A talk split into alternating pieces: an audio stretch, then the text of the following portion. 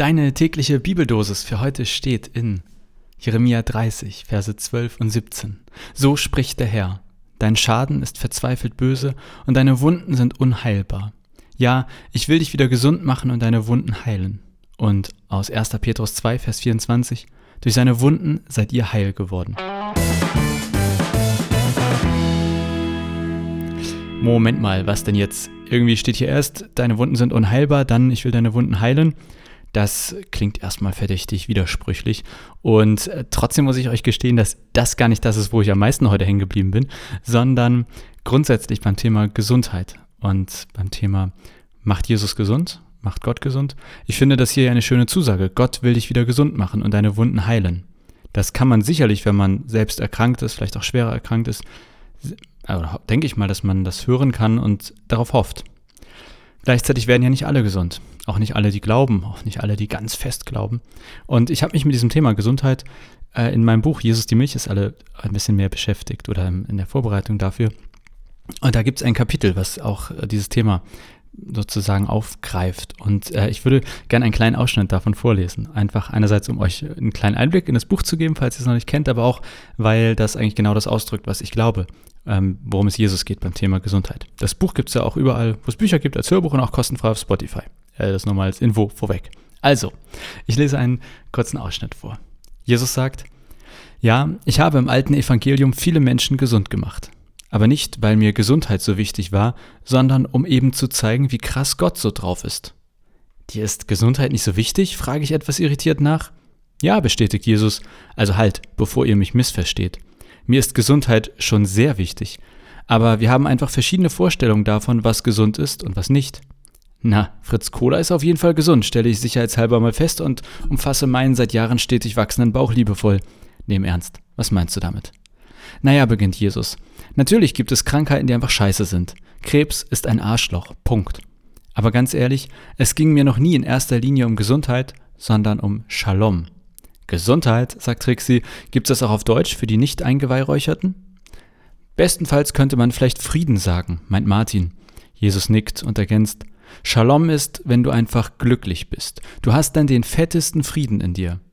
Und wo ist dann das Problem mit der Gesundheit, frage ich nach. Ich hab's noch nicht so ganz gecheckt, glaube ich. Dass es um Shalom und nicht um Gesundheit geht, erklärt Jesus mir weiter. Manche Menschen sind schwer krank, aber sie haben in sich einfach Fett Frieden. Und andere sind körperlich und psychisch kerngesund, aber da ist tote Hose, was Shalom angeht. So, und was der Jesus sagen will, versucht Martin das Gespräch abzukürzen, ist, dass es ihm um die globalisierte Shalomisierung geht. Exakt pflichtet Jesus ihm bei, aber eben nicht um so einen Gesundheitshokuspokus. Gib mal ein paar konkrete Beispiele, fordert Trixie Jesus auf. Der denkt kurz nach und sagt dann, die meisten Menschen denken heute immer noch, dass jede Form der Behinderung irgendwie nicht gut ist.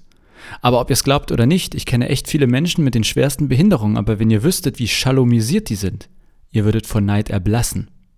Jesus. Jonas ist so blass, da funktioniert das Sprichwort nicht, wirft Martin schmunzelnd ein. Trixie lacht. Sehr witzig. Vor 150 Jahren wäre mein Hauttyp aber sowas von angesagt gewesen. Jesus übergeht Martins Kommentar.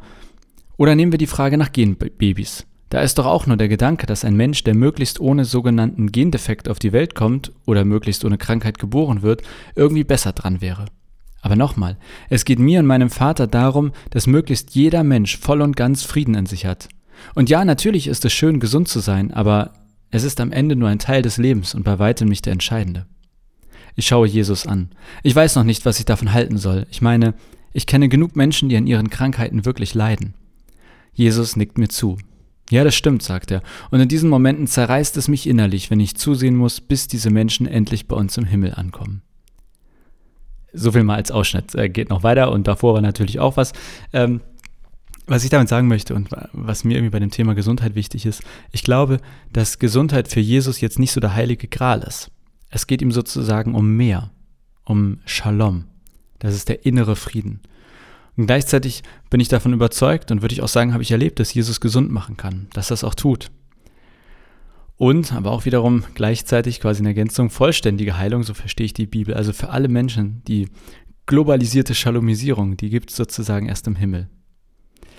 Das, ähm, ja, vielleicht heute mal so für deinen Tag, vielleicht ist das ja was zum drüber nachdenken. Wie ist das mit Gesundheit, mit Shalom? Wie wichtig ist mir Gesundheit oder eben das, was noch darüber hinausgeht?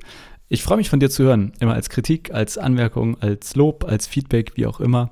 Und wünsche dir ganz unabhängig davon aber einen wunderbaren Tag und bis morgen.